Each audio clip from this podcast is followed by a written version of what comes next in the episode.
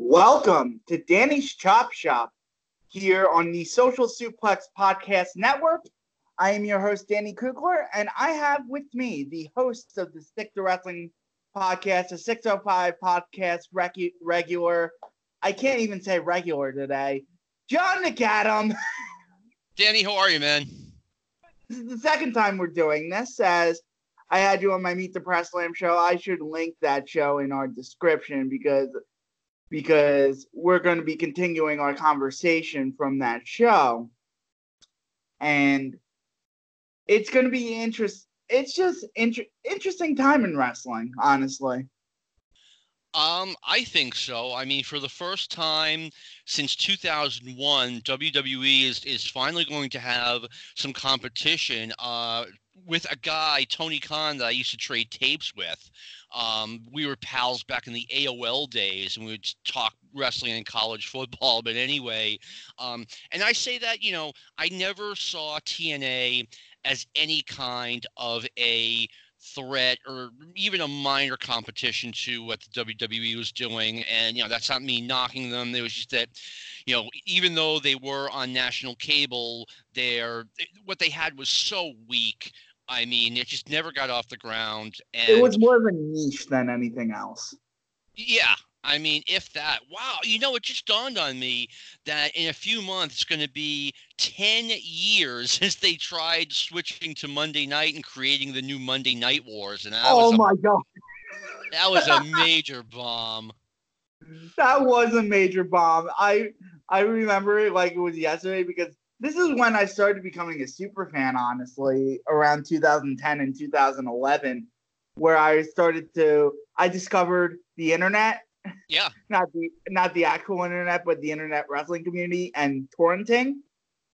Unfortunately, um, but we won't tell anybody about that. Um, yeah, and I started going to independent wrestling shows, and I started realizing there was other wrestling besides WWE. And you want to know what the catalyst of that was? What was that? Unfortunate. It was an unfortunate event. Um, it was in the Misawa death honestly.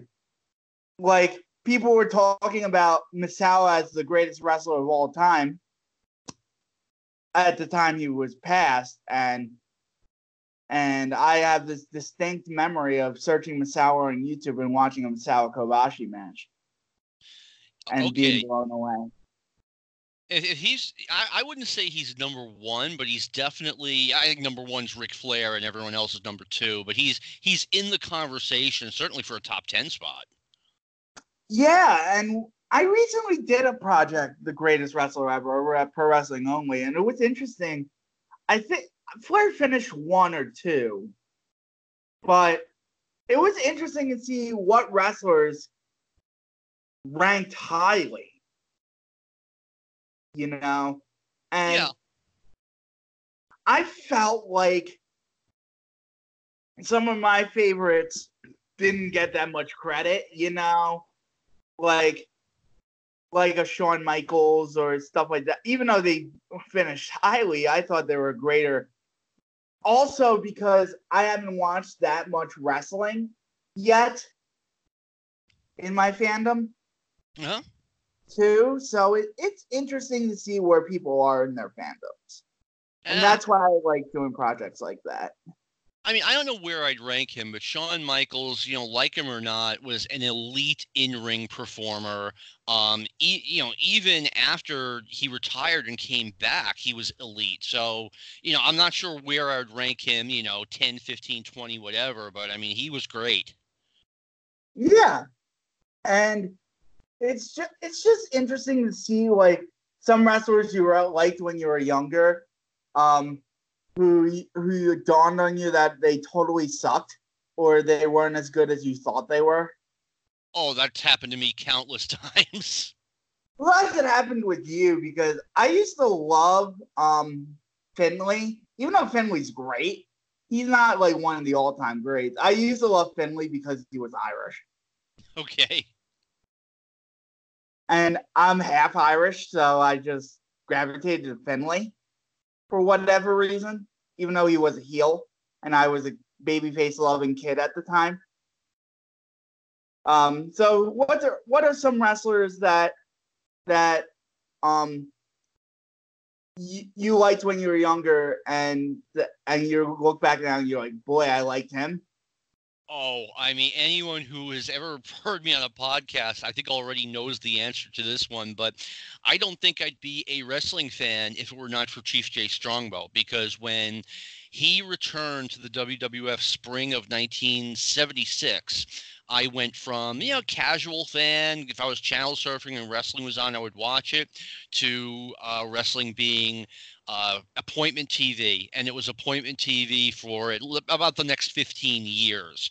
So, and then I, you know, that didn't last long. Uh, maybe a year later, I was more of a heel fan, even though I was like only 11 years old, but that's okay. Um, but yeah, Strongbow was terrible his matches were terrible his interviews were worse he you know was old and you know putting on pounds by the time i saw him for the first time let alone when he came back. Um but yeah strongbow was terrible but you know what? He had charisma and that's what counted. He yeah. got me to watch and that's what counted.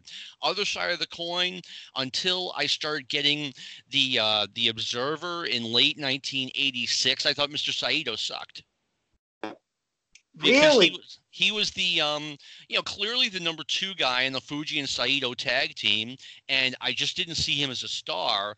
And now when I watch his you know even his WWF matches, which were like fifty percent of the speed of his New Japan matches, you know that guy was great.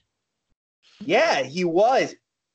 Even in his New Japan, I haven't watched a lot of classic wrestling, and eh, because there's so much to keep up with today that I feel like oh, I have to keep up with today's wrestling. And but Saito was, I like learning the history of the business. So Saito was one of those guys where you're like, he's the second guy of the tag team, you know, and then you watch him work and he had some pep in his step to say the least. And the guy had a legit, you know, uh, amateur background. He was a judo medalist, you know, great athlete. And I just, here's the thing, and I kind of miss this, okay? I used to determine whether or not a wrestler was good or not good by how many matches he won. You know, uh, this guy beat this guy. Well, clearly the first guy's better. And I think when I started getting the Observer after 10 years of looking at wrestling through that spectrum, it was time for a change. And I think if the Observer hadn't shown up soon, I think I would quickly become an ex wrestling fan. But here I am, 40, what, 44 years later, 43 years later, still a fan. I still enjoy the current product. Um, one of the things that the Observer opened my eyes to was there's more to this than just the good and the evil. It's a performance aspect as well. And I know some people don't like the fact that people rate it as a performance, but that's something I gravitated towards. Um, yeah, I definitely see that. I mean, you know, I, I said earlier I, I miss looking through wrestling through that spectrum, but at the same time, now I appreciate it more for what it is. I appreciate what the guys have to go through to get where where they are, and I mean, you know, I was really happy one day. I think it was in 97 or 98 when The Rock was on Howard Stern's show. And Howard Stern asked him, you know, is is wrestling real? And finally, someone just said he didn't say no, it's fake, but he said, you know, yeah, the, the finishes are predetermined. You know, we're out there to entertain people. And I was so relieved to finally just have that out there instead of someone saying, well, "Why don't you get in the ring and I'll show you how fake how fake it is?" Because uh, well, just right. because you can beat up Howard Stern doesn't mean anything. Right, because I recently talked to Bo James, and he's like, and he's one of those people, those traditional pro wrestling fans, and and part persons part of the business that say, "Oh, I hate being out so out in the open about it," but but it's like it, and it's not his fault, but it's like I grew up differently. So it's a different product. It's changed. Mm-hmm. Some people say wrestling's evolved. It's changed. Oh, it's, I mean, and it's changed dramatically more than once since I became a fan. I mean, Vince McMahon put a wrecking ball through the wrestling business in 1984 and what you saw in 84 85 86 did not resemble the wrestling I grew up on. And he gradually got sillier and sillier until, well, 91, they did some more hardcore stuff. But I mean, I just got done watching some of the, the stuff they were doing with The Undertaker in 1994. Where they put him in the casket and like uh, this green fog started, started coming out of the casket and he gets raised to the heavens and all that crap. I mean, come on. Yeah, yeah, um, it's weird. I'm one of those people that, you know, I liked wrestling better, a lot better in like 97, 98, 99, the Attitude Era than I did the mid 90s. The mid 90s were terrible. Yeah, the mid 90s, even though the work rate, I look back on some of those 90s shows. I will watch like a Survivor Series 95, and the work rate's pretty good, but it's so cartoony that it's like, like Yuck. Yeah. I mean, Shawn Michaels was really good. Bret was obviously really good. Owen was fantastic.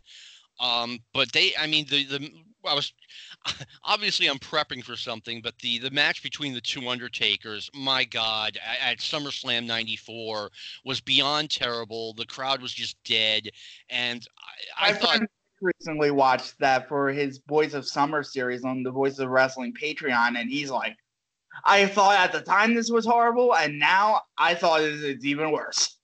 Oh, it was it was I couldn't believe what I was seeing, even by WWF standards. At that time, that match was terrible. But yeah, I, I like I said, just you know, I thought that was an absolute low point in WWF, and I'm glad that they, starting around fall '96, they they changed, they flipped the script a little bit. And the reason I'm talking about this, once people got on the internet, once that became a common thing, and you had people like myself, uh, you know, and other people who read the newsletters. Once you had a, a, a, space to hear what we had to say or read what we had to say, you know, the the secrets were out. I mean, there was just no way you could. Wrestling was, you know, kayfabe was dead in a way. Yeah, but some in some forms, kayfabe is still alive because you I think like leaning into injuries can be a, form of kayfabe. Like leaning into like Oh, I'll give you a perfect example. Like in the G1, Will Ospreay took a night off because he had a stinger in his neck, and he was facing Kota Ibushi the next night. And people were so concerned about Will Ospreay crippling himself because he had a stinger and exaggerated which is still a semi bad injury, but he was okay to fight Kota Ibushi and made each spot on the head drop. Not, you know, he didn't get dropped intentionally, but he Kota Ibushi worked on the neck and stuff like that. It made each spot more impactful. Um, yeah, I mean that's that's a different method of storytelling, and I'm glad the word you use we've evolved. Um, you know, but yeah, like like I was saying, I mean, and now it's a different kayfabe in that if I bump into wrestler X someplace, like he's going to be very careful about what he says in front of me or anyone else, because you know I used to talk to wrestlers all the time, and they never had to worry about okay, we're going to see parts of this conversation on the internet when I get home. So now you know the guys are a lot more closed up than they were 20 or 30 years ago. Right, right, and in some ways that's good because because it's sort of like this amalgamation of maybe it's coming back into the tube, but it's not really because everyone's so concerned about the internet. Oh, and then absolutely as well they absolutely should be. I mean, you know, I hmm, what was it like 10 years ago I heard probably more like 15. I hear the story about Triple H um, going to his car and he wouldn't sign autographs and he's polite, just you know, please get out of the way, I gotta go. And I'm reading this in- about this in- incident, excuse me, on the internet, and I'm like, you know, this wouldn't have happened 15 years ago. But now, you know, he he doesn't want to give you. That's if that's the only story he's going to give you, then that's fine. He, he's not going to have a put out a crazy story about you know you saw Triple H at a bar and this happened and that happened, which I have stories like that from the '80s. But you know now everything you know you have to be careful out there. Right, and like the '80s, it was a different it was a different time, and and we also feel like it's a different animal. I think entertainment has evolved. I think the way we consume things has evolved because now I can watch a match from Japan instantly. Mm-hmm. As before, people would look at your tape list, say, "What can I afford? What what do I want? Cut it, and then order it." Yeah the cost of media is a fraction today of what it used to be. I mean, I remember when I first started doing uh, videotapes in like 85, and at the time I was just making them for myself.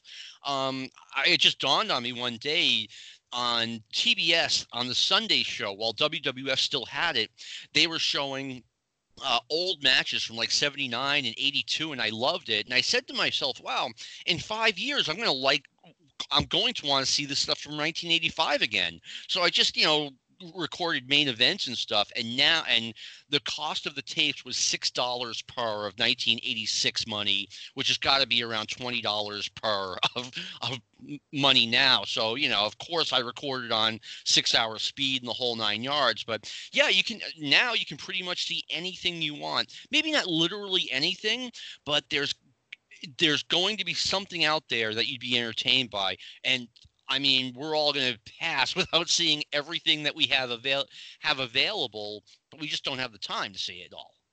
Right. And and you have to be okay with that sometimes because it's like I I struggle with I'm not going to see every wrestling match ever and and that makes tape and I have to be okay with that and it doesn't mean I love the business any less. No, I mean, I, I would like to to if the me from 80 let's say 1982 I could bring that person into my living room right now and I could show them this thing that I have that is roughly the size I don't even know what to compare it to. It's it's about the size of half a hockey puck. And it's connected to my TV and has every episode of World and on it, I can watch every episode of World Class Championship Wrestling from like 1982 through, I want to say 1988. And I'm not going to watch it because I just don't have all that much time and I have so many other op- uh, viewing options. Right. What have you been watching recently? I recently have been watching uh, a little bit of 80s AWA, um, 80s Portland. I just got some Southwest Championship Wrestling in that I'm I'm going to be viewing in the near future. I watched some Houston recently. I watched the.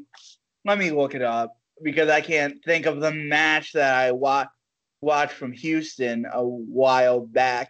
Because I'm doing a series on my Get in the Ring show where uh-huh. people compile like the hundred greatest match ever. And that's that's a subjective list and all, but but people voted on it. People had 491 different nominations. They nominated matches and they went and voted and each had a top 100 um and it's a lot of work, but oh, here's what I watched. Where is it? Where is it? I know I watched something from Houston. I watched Lou Thesz versus Gagne from Chicago. Okay, I've seen that. I saw that about a year ago for the first time. I saw the uh, Jerry Lawler Bill Dundee. I've been watching varied stuff. Yeah. Terry Von Harley race. What's that? Terry Von Harley race from '77. Okay, uh, and that was the match where Andre got slammed.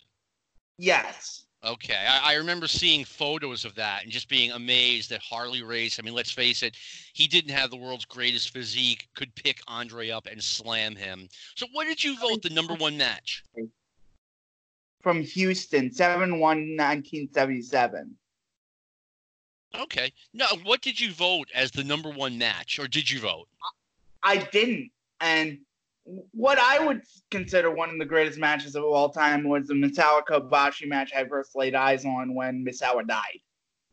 I have not seen that. I am I am not up on my Japan.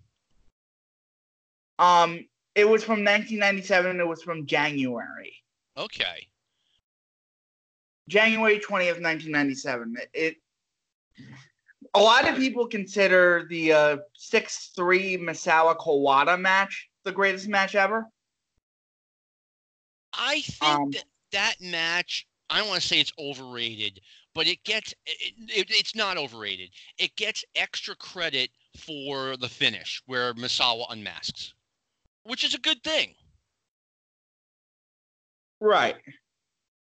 Right. Um there's also no, not not the Misawa Tsuruta from 90. It was from later 94.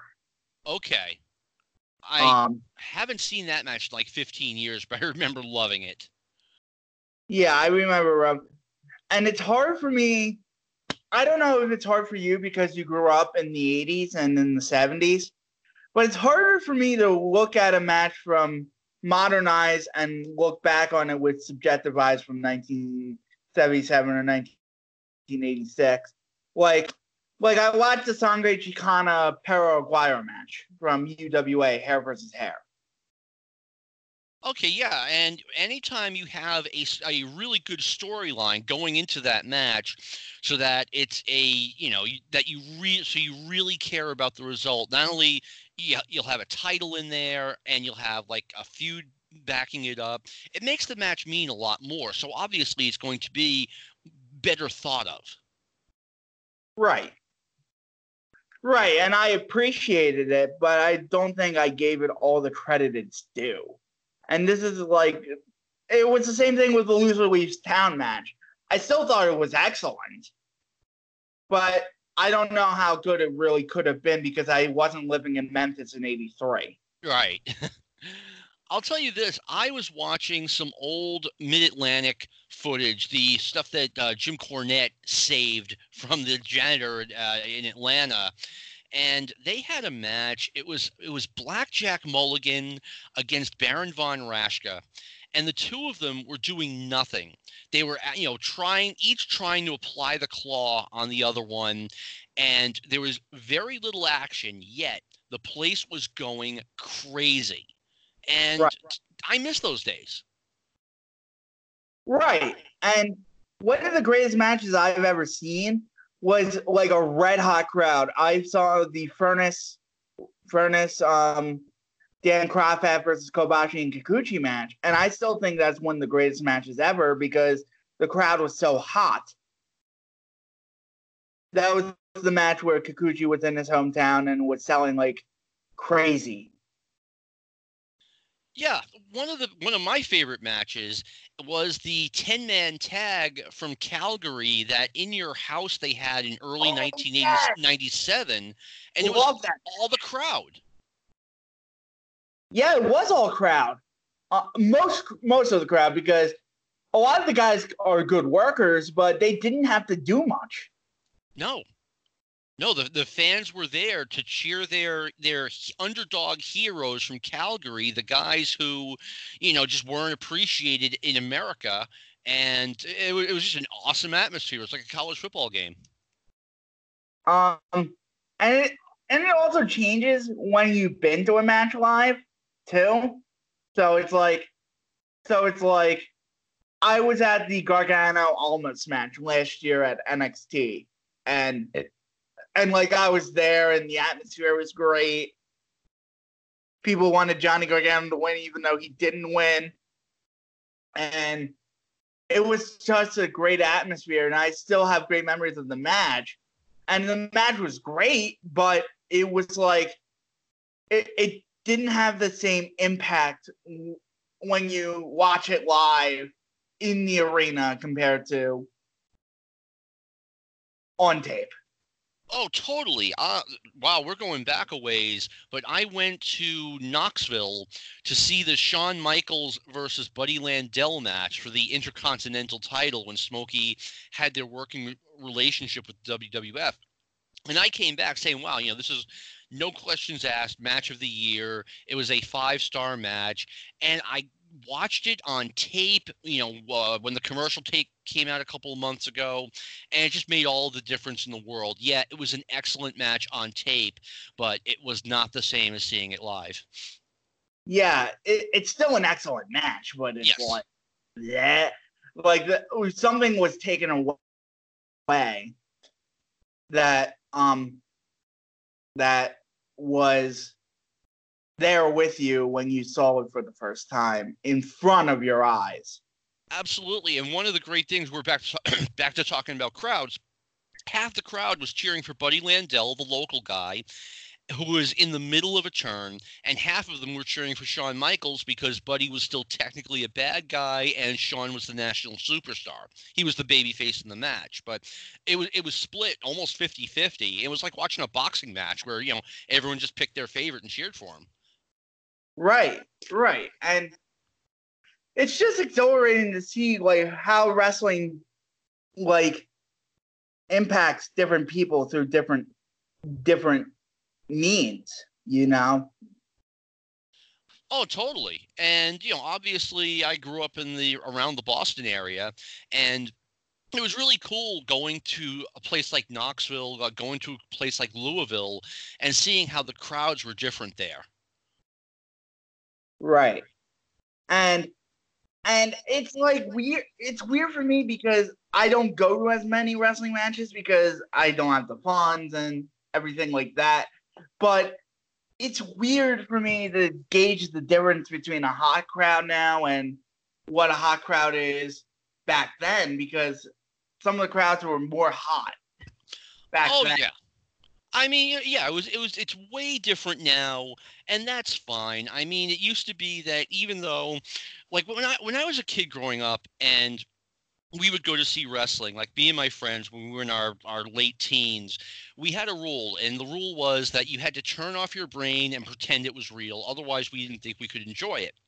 Well, now the crowds now now uh, today all know that it's not you know it, it's it's not real it's not they're not really trying to to hurt each other or win a wrestling match but they've things have changed once again we're talking about this and the fans appreciate it in a different manner and they can sit there and you know cheer fight forever or this is awesome whatever and you know it's different but it's still fine Right.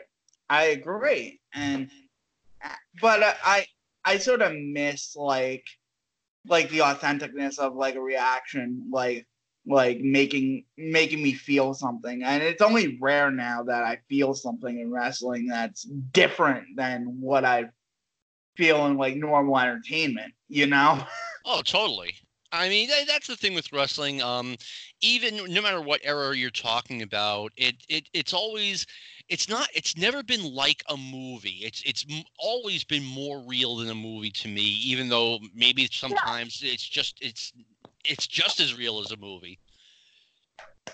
right right and and it it and it involves real people and real stakes even though the stakes are predetermined they're real stakes And you know what? You say you're right. The stakes are predetermined. I mean, I remember watching Ric Flair and Ricky Steamboat um, during their match. Uh, what was it? It was May 1989. I'm trying to think of the name Oh, of the paper. I remember watching that match because because I watched that match recently actually Okay, yes, I've I I try to make it a point to watch like once. May 7th, 1989 yeah, Wrestle War 89 it was. And at the time, they, I mean, I was pretty well connected with the NWA. Like if something was going to happen, I knew about it, which wasn't always the greatest thing. For example, when the Paulie Dangerously's Midnight Express came out and attacked Jim Cornette and the, his Midnight Express, and they bloodied Jim Cornette up with the phone, like 99.9% of the people watching that were like, oh my God, you know, it's the greatest surprise ever. And I was like, well, here it comes, because I, I, knew what was it was happening. Um, but Wrestle War, no one knew what was happening because I don't think they made their minds up until, I, I, you know what, I'm sure they didn't 100% know what was going to happen until the match got went in the ring because you know the things kept changing. And that was something that meant something because either Ric Flair was going to be NWA champion again or Ricky Steamboat was going to be the NWA champion for a long time. So in a way there was something on the line if you're, you know, if you're a fan watching it, it's like, okay, what's the future of this company going to be, Flair or Steamboat? Right. Um, another one of my favorite matches. I'm just looking at this list of the greatest matches ever. Um, and one of my favorite matches from the old days was the uh, Starcade '85 Magnum TA versus Tully Blanchard match because it was so violent, and and it was like this feud had come to a culmination. Yep. They have been feuding since July. Right. Right. And you could see like every one of the guys there had an emotion towards it. And even though watching the match, I watched the match in 2016 when the ne- 2014 when the network came out. Um, oh, it would not. Um, 2014. Um, was when I last watched the match. Oh, um, okay. I still remember how much it still made me feel like, wow, I I got this story. You know? Mm-hmm. And this story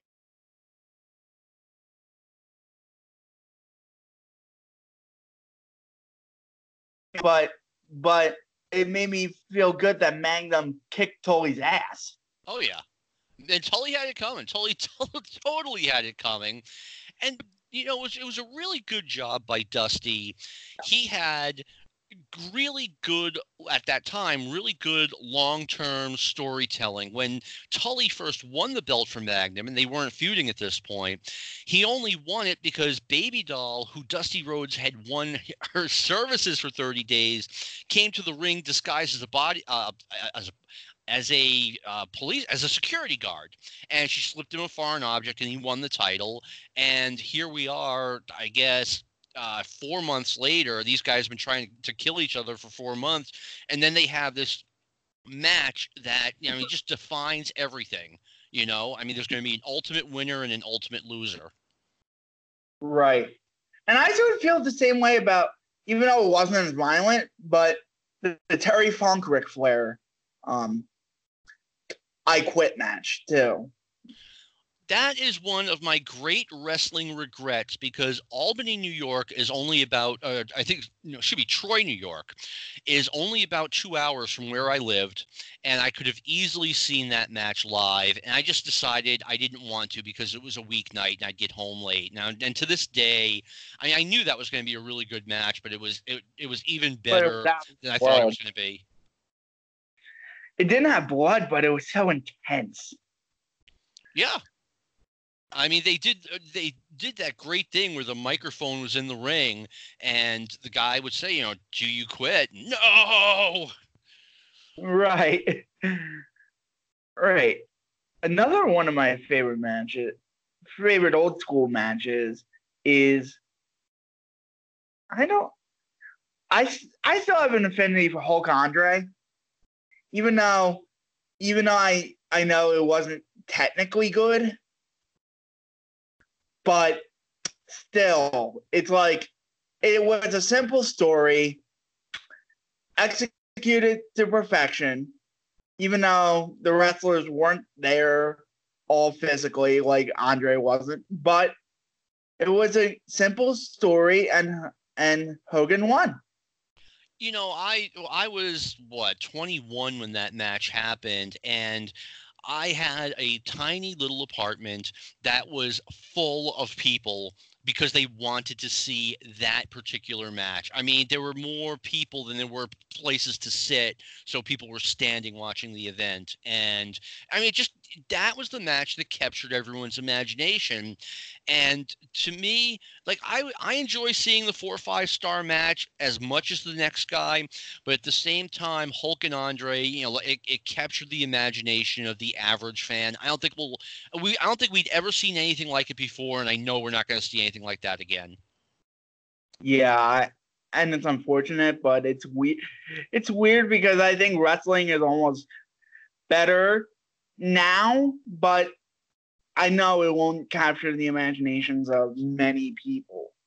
And it's sad because I think wrestling's a great art form, even though it gets a lot of flack.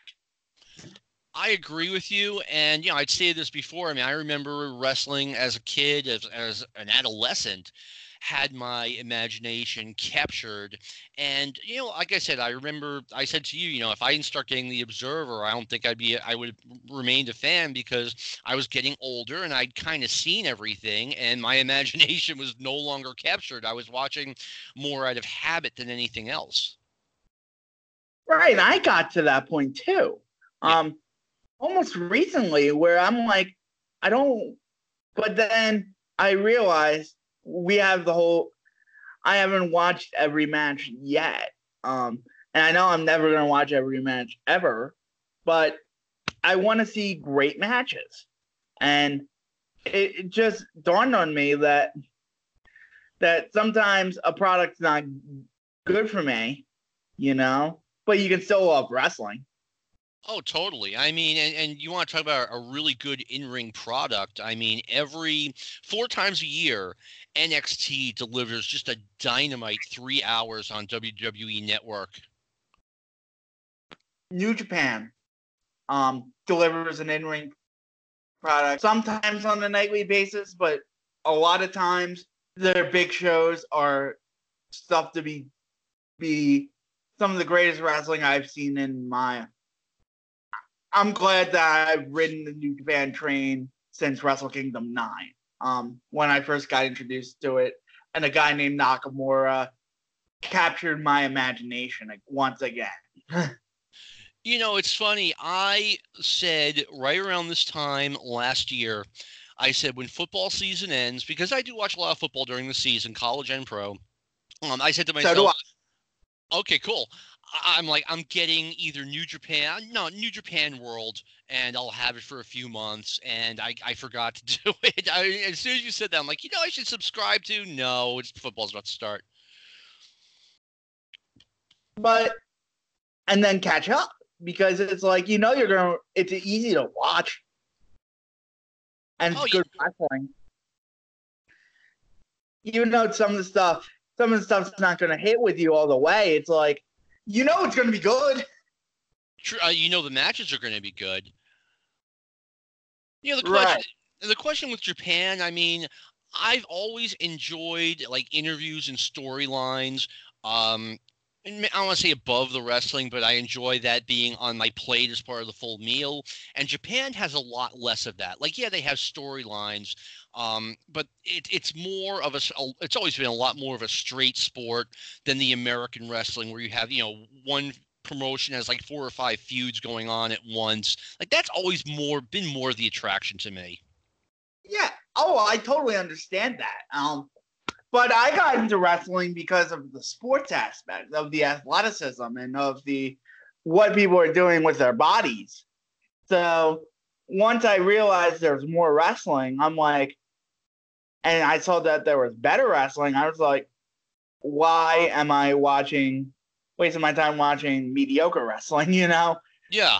So WWE in the mid 2000s, not the best place for the in ring, if you know what I mean. But uh, not only were they, I mean, right around 2000, uh, 2001, I took a, a, break from watching WWE and I started again in 2007. But I went back. I've seen, you know, a, a, bunch of assorted Raws that, you know, between 2002 and 2006 that I'd never seen before.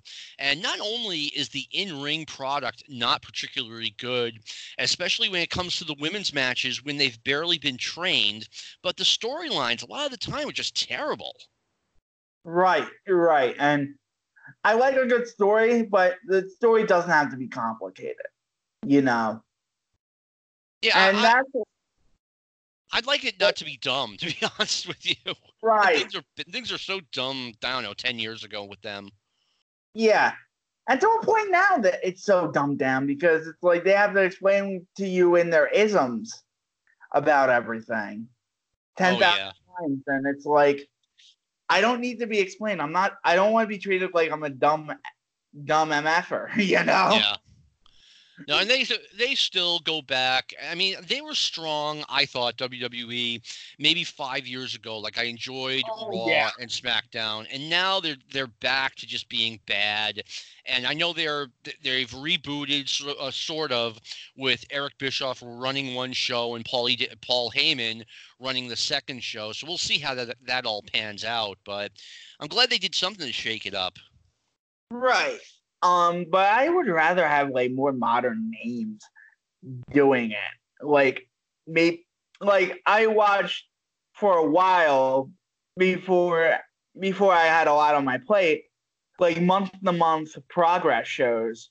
Um, progress out of the UK, which is associated with WWE, and and like some of the storylines were simple, but they didn't insult your intelligence. And like the wrestling was great too, which added to it. You know what? You know what that's like for me. And I don't know why I stopped watching it. I think I stopped watching it once again last year because of football season. I never got back into it. But 205 Live is like that. The matches are really good. They keep the storyline simple. The show is about 55 minutes. I mean, I should get back into that. Yeah, it's still a pretty simple show. They're building up. You you you feel like stuff's going nowhere when it's actually going somewhere and it actually takes time to develop. You yeah. know? And it's interesting. And like like I enjoy a good wrestling product. Um I just enjoy like good stories and good matches. I'm a very simple man. you know what though? I mean, good stories, good matches. It, it easy easier said than done. Yeah. Because some one person's idea of a good story is going to be different than another person's version of a good story. But back to Bischoff and Heyman, the thing is that they it's not just them alone in a room coming up with stuff. I mean, they have supportive staff, they had meetings, and these guys just kind of play CEO of okay, we're going to use this, we're going to use that, we're not going to use that. I trust more Paulie's judgment than Eric's judgment, honestly. Um, I can see that. The thing with Eric Bischoff, and I'll, I'll I'll, share an Eric Bischoff story with you if you'd like. Um, yeah, he's he's a he's a really smart guy, and he looks at wrestling pragmatically. He you know he didn't grow. I don't think he grew up a huge fan or anything. So he he doesn't have that in, in in some ways it's good in some ways it isn't like i have a passion for it and maybe that passion kind of makes me look at things a different way, whereas Eric is strictly a pragmatist. Right, and Paulie looks at it similar to the way you and I look at it. Like we love this thing, we want to be as good as possible. Yeah, but Eric has his outside perspective. But watching some of that WCW stuff when he was around, it's tough. True. True. I mean, at the end, WCW was at the end, like the last two years of it was unwatchable. Yeah. And that's what WWE is. Main roster WWE has become. WCW 99 2000 bad. Oh, yeah. And the thing is, like, starting after I want to say like early mid 1990. The, the product changed a lot, but it was never a product I enjoyed. And I'm never I'm not saying that I didn't enjoy a single second of it, but I will say that, you know, over that 11 or 12 year period, like right around the time, starting right around the time that uh, Sting injured himself in the cage, which is just a coincidence. I'm not like that big Sting mark, but eh, you know, they just never put together a product that I, that I consistently liked. Yeah, and like they just got themselves into corner after corner. Very true. I mean, you know, I remember in 19, it was late 96 when I was like, oh my God, I never thought I'd say these words. I like WWF a lot more than I like WCW. But, you know, they were going in the right direction. WCW wasn't. Right, right. Have you watched the AEW shows? I'm sorry, can you repeat that? Have you watched the AEW shows? No, I haven't, as a matter of fact. And I'll tell you what, I mean, congratulations to them. They got close to 100,000 buys for a pay per view that was $49.95. So good for them. That's a, that's a really good start. And I'm looking forward to seeing them on uh, TNT come, come October. Yeah, Wednesday nights, which is also a good night because, you know, football. True. Excellent point. It, it's even a better night because there's no WWF, WWE, excuse me. And I, I think I don't think it would be a good idea to go head to head with Raw. I, I didn't think it was a good no. idea when Eric Bischoff did it, and I, I, turned out to be wrong. But I think that things have changed, and you want your own night. Yeah, I think every promotion should have their not every promotion because Saturdays all the indie promotions in the country run at the same time. It's different, but major promotions, you have your night and stick to it. Yeah, I agree. I totally agree. You know, it's funny growing up in the early 80s i mean the wwf was on 11 in the morning on saturday saturday mornings and world class came on at the same time and it drove me nuts i'm like why don't you just be on at 10 or be on at noon and everyone can see both shows. But, you know, I don't know why Channel 25 put it on the same time as WWF. Right. Right. Because you had to, you had to choose. And I don't want to choose. Exactly. Especially when this was a time when we got like two hours of wrestling on TV. No, I'm not. That's not true. Uh, uh, the WTBS show was on by this point. So we got like four hours of wrestling a week, and then it went up to five, but two of the shows were on at the same time. And it's like, how many hours are there in a week, and couldn't you pick a different one? Um, when did you start getting into the tape trading industry and everything like that?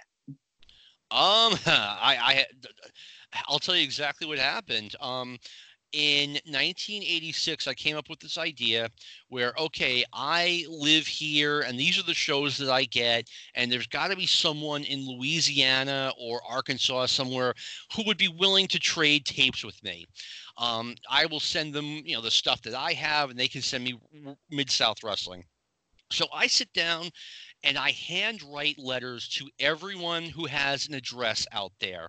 Like if you um, put a, a, tape trading ad out in Wrestling Eye or just any anything where I had your address in Wrestling Eye, I would sit down, I'd write a letter to you, and I would say, look, you know, here are the shows I get if you're interested in making a trade.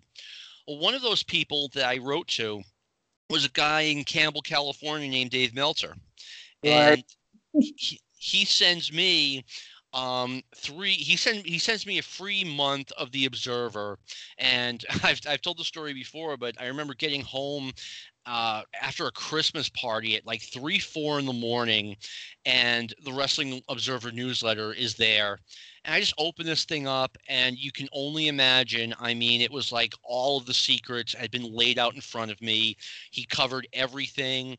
And, you know, so basically, I started tape trading from the readers' pages of the Observer. And I bought Memphis from somebody and I would then trade the Memphis tapes for tapes either you know old tapes of like you know old Florida, old Mid South, whatever, or whatever was on that I wasn't getting you know on cable. that's awesome. like, like of all the people to send you your first impression, Dave to send you your first impression. yeah, I mean, he had the readers pages, and there would be people, you know, I I am I have this, and I'm interested in trading for that, and I would write to them, and pretty soon I was getting, you know, I, I was really I was getting more wrestling than I could than I had the time to watch. So it was kind of a dream come true for me. Yes, and right now I'm living the dream because I want to watch. There's some point where I want to play video games, but then I have Dragon Gate to watch. I have I have the latest New Japan to watch. I have this to watch, and it's like this is a dilemma I want to have. Yeah, I mean, you know, it, it's so great today. Like I said, you know, we at bare minimum, you know, you can have WWE Network for less, you know, ten bucks a month and have that entire library in front of you. I mean, I remember, you know, in the '70s, we got one hour of wrestling on TV a week, eleven o'clock Saturday, no VCRs. You know, if if you miss it, you missed it. Right. So it's great today compared to back then. Right, and when did you first get cable? Uh, we got cable in February of 1980. We had just moved from North Attleboro, Mass to Nashua, New Hampshire. And one of the first things we did um, when we moved, it was August 79. We called the cable company. We said, okay, you know, we'd like to get cable. And it took that long, like seven months, they had such a waiting list to finally get over and install it. And I was hovering over that cable box day and night, going through each channel looking for, for wrestling shows. I only found one that I was unaware of. It was run by Lars Anderson. It was called, um, oh, I used to know this. It was like, it was out of Atlanta at World League Wrestling. And they ran footage from Knoxville, from Mid South, and from Mid Atlantic. It was like a mix of stuff, and it was one hour a week, and I thought it was the greatest thing in the world. Of course, I also got the WOR show, the the, the midnight show, but I was already getting that program. Just you know, now I was getting it two weeks earlier. That's that, that's incredible. Like the search, the yearn, the yearn to say I have to watch wrestling at this specific time. Yeah, that's I mean that's right. That's another you know total convenience we have today. We could just you know I want to watch it right now. I'll DVR it, no problem. Right, and it it I don't want to say it's weird that we're entitled where we like if we don't like a match we feel like we wasted our time. But if you didn't like a match, you didn't like a match. Exactly. I mean, now they just updated WWE Network so that you could, if you go to any of their programs, they have like um you go down a row and it has each individual match. You don't have to like fast forward looking for everything. So that's a that's another really good in- innovation they have. Right, and and it's getting easier, but it's like, wow, I just have all this wrestling I can watch.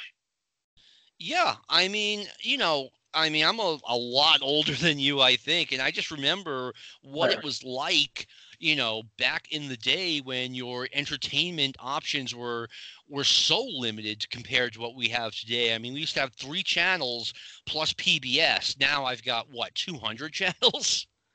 More than that. Yeah, I mean, way more than that if you if you take like YouTube into consideration. I mean, I've got unlimited channels. Right, and I I just I just love that we have an, an unlimited supply, but it also creates this dilemma: of what am I going to watch, and what am I going to spend my time watching it? And I've always struggled with that because I am ADHD. So I have ADHD and I have all, all these mental things, and I'm like, my God, it, it gives me anxiety almost. Yeah, yeah, I mean, you know, I, I appreciate how how lucky we all are at this point. You know, if, if you're born into this world, you take it for granted. You know, I don't know what it was like growing up. I guess in the 40s and 50s, and you know, there was no television for God's sake. Yeah. Yeah. Yeah, and like no television versus we actually have television and we're actually going to do some things with it. You know, it, Yeah. it's uh, amazing. Absolutely amazing. So, you want to get your plugs in? Because we're at, at about an hour. So, you want I'm to get sorry. your plugs? Oh yeah, definitely. Um, if you enjoyed hearing me on this show, and I hope you did, um, check out Stick to Wrestling. It's easy to find. Just put, Stick to Wrestling in Google, and it'll come up. It is a one-hour show um, featuring myself and Sean Goodwin. Uh, we do keep it to, uh, to an hour every week. We usually pick a specific topic and go over it. It's usually a 70s or 80s topic, although not guaranteed. But we do stick to wrestling and it's it's the fastest hour of my week. And like I said, check it out. I hope you give it a try. Yeah. Um, I I'm at DJD Cooks Wrestle on Twitter, and my other show, Get in the Ring on Social Suplex, is on at GITR Wrestle on Facebook, on uh, Twitter.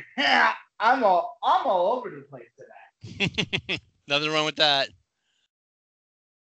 Thank you, John, and have a good and then have a good day to all my listeners. Say goodbye to your credit card rewards. Greedy corporate mega stores, led by Walmart and Target, are pushing for a law in Congress to take away your hard earned cash back and travel points to line their pockets. The Durbin Marshall credit card bill would enact harmful credit card routing mandates that would end credit card rewards as we know it. If you love your credit card rewards, tell your lawmakers hands off my rewards. Tell them to oppose the Durbin Marshall credit card bill.